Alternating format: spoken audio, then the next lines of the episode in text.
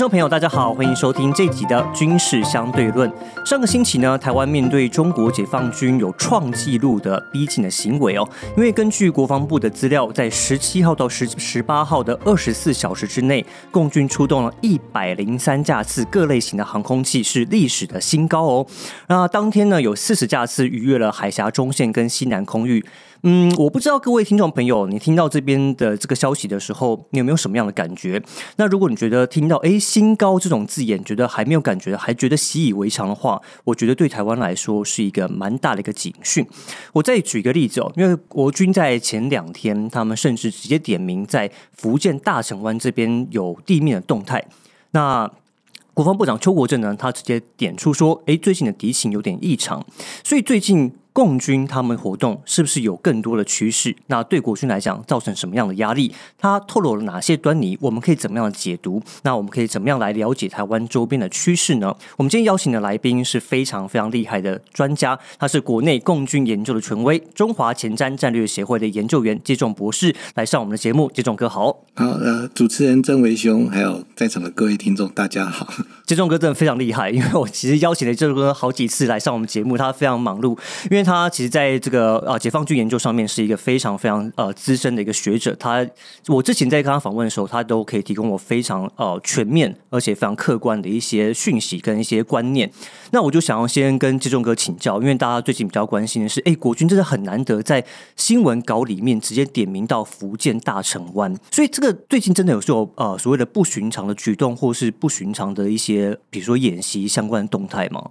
因为国防部其实并没有透露更多的讯息，所以现在一时之间，我们其实很难清楚的掌握到底国防部觉得哪边哪边不对劲。但是我必须要讲的是，大城湾就是以前东山岛，那它在二零一五还是二零一六年之后，它其实就已经变成了共军这个两栖作战训练的基地。好，所以。每年的七月到九月，共军其实会轮流的调，比如说各地的部队到那边去进行两栖登陆作战的相关的演习。你可以把它想象成我们国内的进基地，OK，就类似做一个基地的训练。那除了做这个轮流调部队去大城湾接受两栖作战训练之外，他也会利用这个在大城湾那边，针对一些新的装备，乃至于新的登陆技术或战法进行相关的验证。像比如说，在二零前年跟去年的九月，在大城湾，共军就曾经征集民用的船只，搭配军用的船只，进行所谓的无码头卸载的相关的演练。哦，那从卫星图片上，甚至有卫星图片拍摄到，在二零二一年九月的时候，共军曾经在海面上用那个机动战桥船拼成一个长达六百五十公尺的海上的浮动提道。哇！然后呢，去连接半潜船。去进行所谓的五码头卸载的相关的演训练，训练。嗯，所以我相信国防部早就清楚，每年七到九月大城湾都基本上都蛮热闹，比较密集的会有活动。但是这次会特别去点出，是说有些异常的状况。我觉得不外乎是第一个，国防部可能观察到是不是进训部队的规模变多，甚至于是说在部队进训的时候，在中国大陆东南沿海是不是还出现了其他的一些，比如说。动员演习或者一些物资遣推等等这些迹象，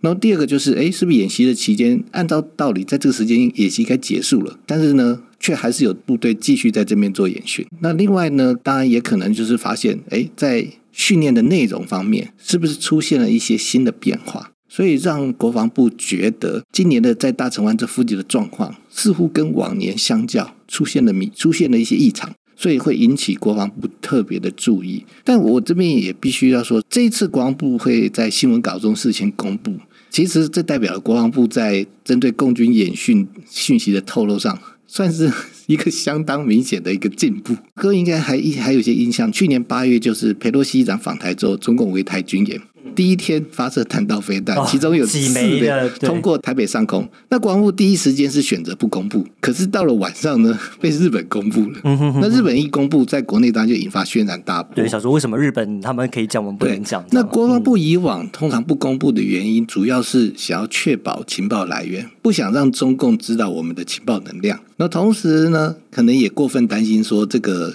如果突然之间发布相关的警报，会不会让民众恐慌？哦，因此选择比较保守。但是我觉得，在去年八月那个事件之后，我相信我们的国安高层应该有做过一个通盘的检讨。那根据国安会秘书长顾立雄在上个月底接受专访的时候，他其实就有大概透露，就是说，国安单位在经过相当的检讨之后，认为是说，当我们判断中共可能有比较大规模演训的时候，也许应该事先让国人知道，宁可事先让国人有个心理的准备，嗯，而不要当这个讯息突然被其他国家揭露的时候，嗯嗯嗯引发国内民众的不满甚至不安。就觉得好像国军怎么没有就掌握好像说政府没有掌握对共军的状况没有掌握。那另外一个就是现在有一个理论，就是他们认为是说，如果我们适时的事先点破共军的一些动作，那就代表说我们对共军的相关的行动有有一定程度的掌握。那有一派学者是认为说，这样子呢，可以让中共呢在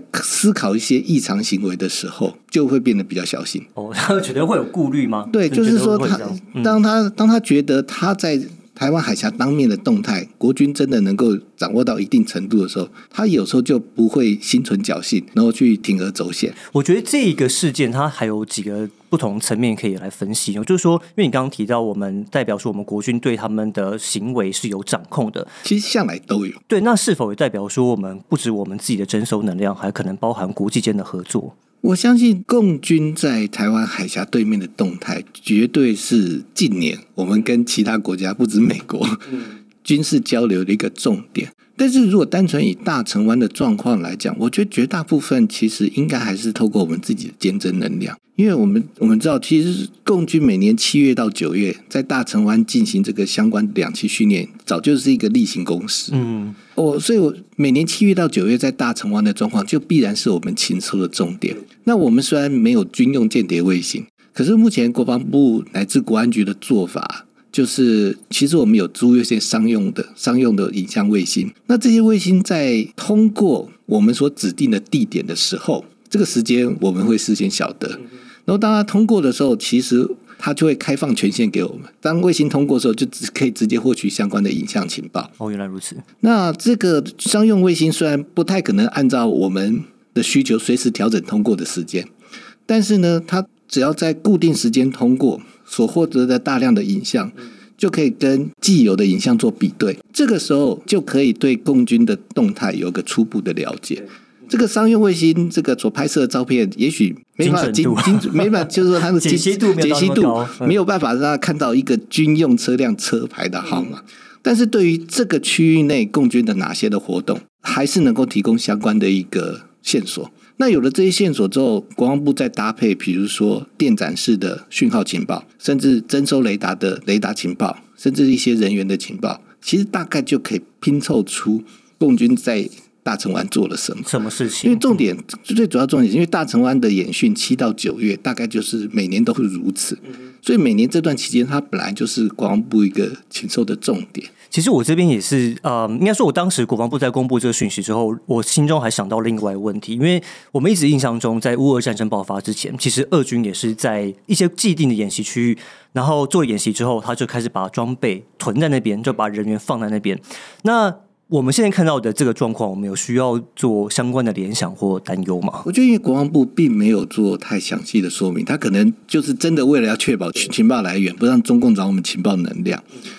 但是呢，就是所谓的由言转战，坦白来讲，坦白讲，并不是那么难判断，因为你可以从他动员的规模，有没有大量人员、物资、装备的前运，嗯哼，你从这些规模上，你其实大概就可以判断得出来，那它目前的动员只是一个大型的演习，还是说这个动员的能量有可能发展为武力犯台作战？的可能性。对，所以我是觉得从这个周边的状况、动员的状况、部队物资前运的状况，你其实还是可以做个判断。那我认为以国防部目前的表现出来的状况，部长还还是按照时辰到立法院去备询。对，我觉得国防部应该是有掌握到，今年确实跟以往有些不同，但是那个状况应该还没有升高到中共可能真的想要再准备武力犯台，就是还没有我们要。提高战备的必要对。，就是他，嗯我觉得国防部可能发现了今年中可能跟往年有些有蛮多不一样的地方，但是我们话说所以国防部也还在去判断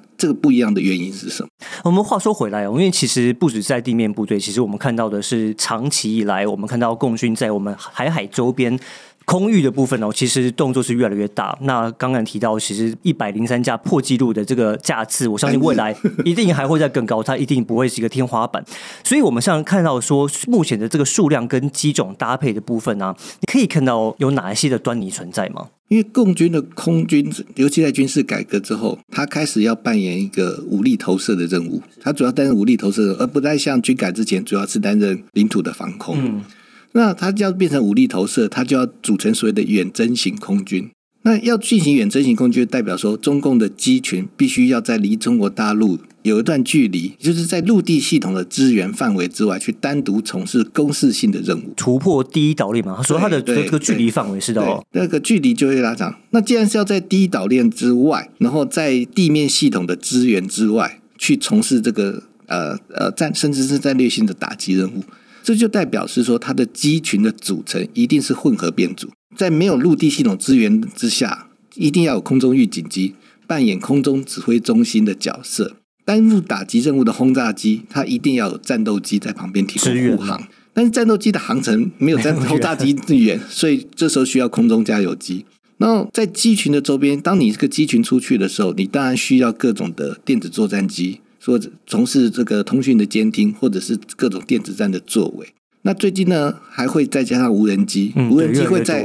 机群的前方或周边，针对可能的目标区进行先期的搜索。然后呢，如果发现到呃预定攻击的目标出现，它就可以把攻击目标的精确的坐标讯息链传给轰炸机，由轰炸机用比如说长城空射反舰飞弹，乃至于巡弋飞弹去攻击海面或陆地的目标。嗯哼。所以，共军其实从二零一五年开始，他做开始做所谓远海长航训练的时候，他其实就是逐步在建立这个所谓体系化打击机群的作战能量。体系化打击，他们叫做体系体系化打击机群，就是我这个机群里面是由来自不同单位、不同的机组混合编组，那同时单一的联合作战任务。那这个一开始当然是先从分练开始，我需要让我的。比如说战斗机部队、轰炸机部队，乃至于预警机部队等等，开始先熟悉海上长途飞行。那当这个每个单位海上长途飞行的水准到了一定程度的时候，就开始进行联合的编队训练，就是一机种的搭配。对，一机种的搭配。那一开始也是先做这种编队飞行，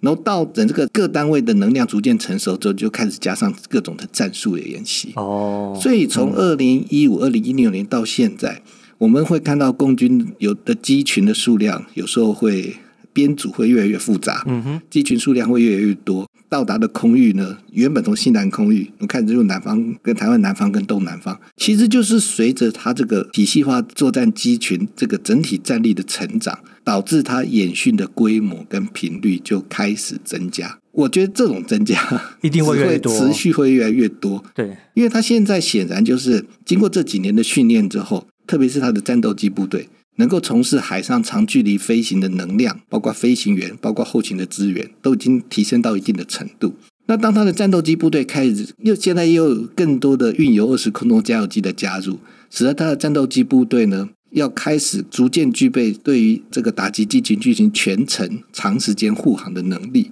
所以我们从九月十三号到九月十七号这两天当中，看到共军出动了五架次的运油二十，嗯哼，那个应该就是随着运油二十数量的增加，并且开始担负任战备任务之后，共军现在开始在安排各个长城战斗机部队跟这个运油二十轮流进行空中加油演练。那等他的各部队这个空中加油的能量都具备了。然后呢，运油二十的数量也提升了。那我觉得接下来我们会看到的就是，中共可能会更密集的派遣这种大规模的打击机群进入到台湾的南方或东南方，嗯，来进行相关的演训。蛮好奇的部分就是说，那他们像这样的演练呢，它目前是以突破岛链为主，还是以包围台湾为主？因为他的那个台国防部每次公布的那个航机图，其实看起来是像是在包着台湾在在做演习。其实我是觉得啦，当共军的打击机群。由轰炸机、战斗机、预警机组成的打击机群进入到台湾南方跟东南方的时候，其实它能够做的事情就已经非常多了。OK，因为像轰六上面它有空射的长城反舰飞弹，它也可以发射射程超过一千公里的巡弋飞弹。当它的机队来到台湾南方跟东南方的时候，第一个它就可以攻击国军海军在台湾东部西太平洋进行战力保存的舰队。对。然后它也可以用巡弋飞弹攻击，比如说我们的花莲加山跟台东狮子山，我们空军进行战力保存的基地，特别是那个坑道口。那在那个位置，它的空射长城的空射反舰飞弹也可以去威胁到在菲律宾海就战术位置的美军的舰队，甚至包括航舰。所以在那个台湾南方或东南方的空域，当它的轰炸机获得战斗机保护，可以在那边长期执行任务的时候，它其实可以一方面攻击国军海空军做战力保存的主力，一方面也可以应付美军在可能的干预，可能的干预。所以当他到这个位置之后，他其实可以从事的任务就非常的多，哦，原来如此，所以非常多。那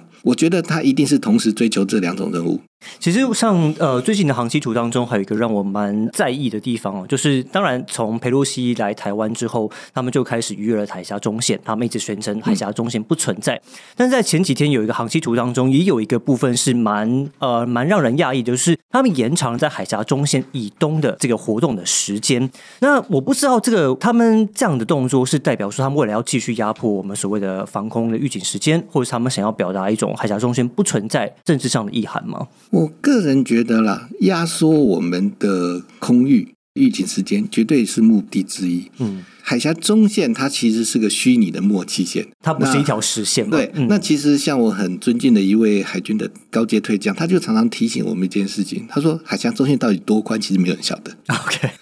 所以所谓的越中线，那个其实在实际上，它是一个概念它是个概念。但是呢，我们必须注意，我们在海峡中线以东，其实我们从北到南紧贴的海峡中线有四个限航区：R 八、R 九、R 十一、R 五。啊区嘛，对对，那这个四个限航其实确实存在的，出现在各种的航图上面。所以其实是这几个限航区的位置，某种程度就具体化了海峡中线。嗯，那以往中共空军的军机也确实不会主动进入这个限航区，或者是这限航区西面的延伸线。对对，所以限航区的存在其实就支撑了中线，支撑了中线实质的存在。那我们当初画这四个限航区的时候，名义上就是说保留做空军训练甚至靶区之用，但实际上我们每年空军在那边打靶的次数非常少，所以我个人认为，它设立限航区的目的就是为了监控中线附近的空中的动态，是让我们的空军在中线以东能够有一定的防卫纵深。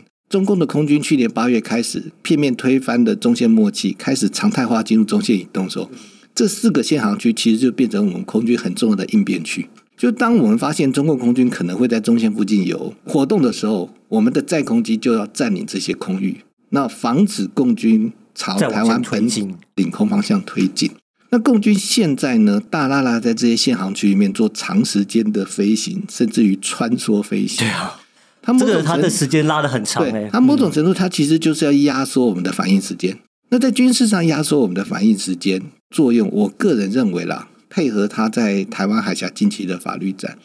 因为中共从去年开始，他开始对台湾海峡提出一些主张。他的主张简单来讲就是，台湾海峡呢，因为两边 都是属于中国大陆的，包括台湾，所以台湾海峡呢，绝大部分都是中国大陆的专属经济海域。算是内海。呃，他们没有叫内海它嗯叫做经济海域。嗯哼，但是他强调，因为是两岸夹一海，所以他特别强调是说，其他国家的在这边的军事活动应该要尊重中国大陆作为这个两个陆地这两岸夹一海这样形势之下军事方面的安全需求。所以他开始第一个，他主张其他国家的军机军舰不能够。不应该任意的通过台湾海峡，因为它是它的专属经济区。它要求其他国家根据国际海洋法公约去尊重它作为沿岸陆地国的安全上的权利。我觉得是对国际海洋法公约做了扩张的解释。对，那另外一方面，他开始去三不五时开始去说，他要强化在台湾海峡的执法，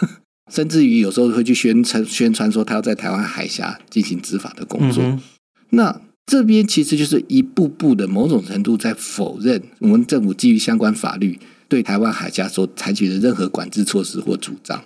那中线默契是一个，那限航区的部分，因为它毕竟是根据我们依照民航法或者是要塞堡垒地带法，可能都有相关的条文，去划定的。那中国大陆现在用这个动作，就直接说我不承认，我不但不承认中线，我也不承认你有划限航区的权利。那这进一步就是说，我基本上不认为你有资格作为一个中央政府依照法律对台湾海峡采取任何管制的权利。哦，所以我个人认为，这背后应该是他一系列对台湾海峡法律战的一个操作，政治目的一个操作。所以我觉得这个部分其实蛮值得我们后续观察。所以觉得有可能会逼近我们到二十四海里。我觉得中国大陆现在就是看我们的反应，如果我们的反应不够快，它就会往前走。等到遇到我们的拦阻的时候，嗯哼，它再掉头。所以我觉得它是。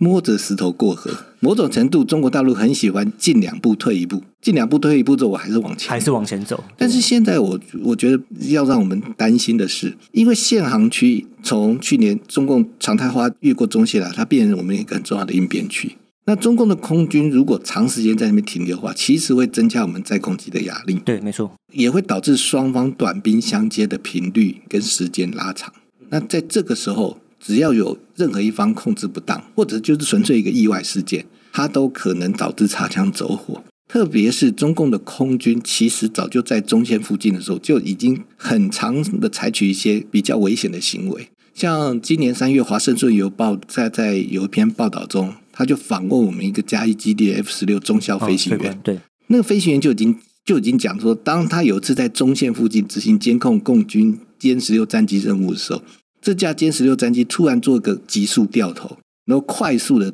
从我们他他驾着 F 十六旁边通过，就他故意做个空中接近的一个动作。嗯，这个动作本身是非常危险。然后那位飞行员还特别强调点，说这不是单一个案，他的很多同僚也碰到过这种情形。所以说，中共空军常常在这种就是涉及到这种争议空域海域的时候，他常常会采取过激的行动。所以之前才会有南海军机擦撞的问题。对对对，那在像在他在公布什么东海防空识别区的时候，就常常听到日本的飞机指控中共迫近他们大概不到三十公尺，嗯，非常近，甚至故意去展示这个空对空飞弹。嗯，那如果在限航区域里面发生了任何的意外，那在双方官方沟通并非常不畅通。又不存在任何的危机管理机制或者是风险避免机制的状态之下，很可能态势就会螺旋升高，甚至引发一个各方一开始都没有预料到的冲突。好，我最后想问一个问题哦，因为虽然哥刚刚接种哥已经提到说，在七到九月，共军会有比较多的行动或者是行为，其实跟他们既定演习有关，但是这跟近期比如说美军在黄海的演习，或是这周末的十一有关系吗？九月十一号到九月十五号，大家应该有注意到，邱部长呃前几天也证实，共军在西太平洋其实举行一个大规模的海军对抗演习。在这段期间，中共一共有来自三大舰队的十七艘水面军舰在西太平洋，然后呢，包括山东号航舰战斗群。那这十七艘军舰呢，重要是它并没有汇合，它而是在分在不同的海域，所以我们研判它在做一个对抗的演习。但这演习有一点。让人家蛮意外的地方，第一个，他出动了这么大的兵力，却只在外面待了四天多，很快的就返回原来的基地。嗯哼，比如说，呃，有些驱逐舰就来自东部战区的，大概十四号、十五号，就大部分就经过宫古海峡返回这个东部战区所属的基地。那山东号航舰战斗群也只是大概在十四号、十五号，又从巴士海峡呃往海南岛的方向前进了。就他出动这么大的规模，但是却只在外面待了四天，而且十七艘水面军舰里面，其实一开始就山东号带了一个综合补给舰。那九月十一号从宫古海峡南下的八艘中共的军舰里面没有综合补给舰，所以就表示这中国一开始基本上就没有规划这边待太久。OK，这个时间点，这个演习其实它不是一个例行性的演习，这是第一点。第二个呢，我们注意到，当他十五号这个鸣金收兵的时候，十六号呢？苏立文跟王毅就在马塔会面，所以我个人认为十一号到十五号这个演习可能是一个临时产生的一个针对性的演习，针对前一阵子，比如说美日韩在大卫营针对中共发表一个蛮强烈的一个声明，是，所以中共在九月十一号到十五号这野期当中，除了在西太平洋野区之外，也派了零五五。然后再还有一艘护卫舰，从八月下旬开始就在日本对马海峡附近绕来绕去。嗯，另外我个人也认为，就是在高层会谈举行之前，中共习惯先拉高自己的态势啊，目的就是会谈的过程当中，他其实只要做一个微小的让步，他的对手呢就可能觉得哦，在这个情况下你做出这样让步就够了。嗯哼，就他拉高自己的姿态，减少自己在谈判中可能要付出的东西。哦。但是他也知道，这如果是为了拉高谈判姿态，那就不能够做得太过火，让谈判无法进行。所以他赶在十六号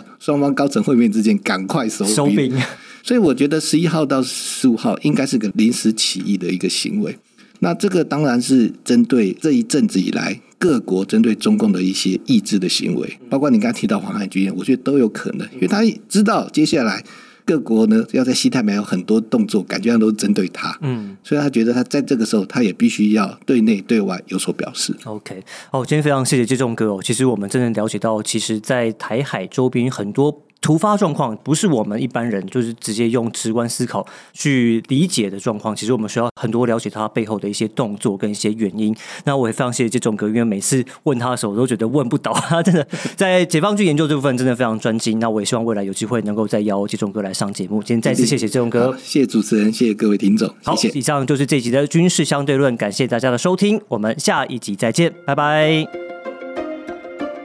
本节目由 RB Cakery 赞助播出。RB Cakery 是由新加坡甜点师刘明凯来台发展创立的品牌，主打新加坡特色口味。招牌的斑斓戚风蛋糕，香气浓郁不甜腻，适合爱吃甜点又注重健康的朋友。还有各式精致甜点等多重选择，只接受网络预订哦。购买方式在下方链接。喜好异国风味的朋友，赶紧手刀去订购，百吃不腻的美味甜点等你哦。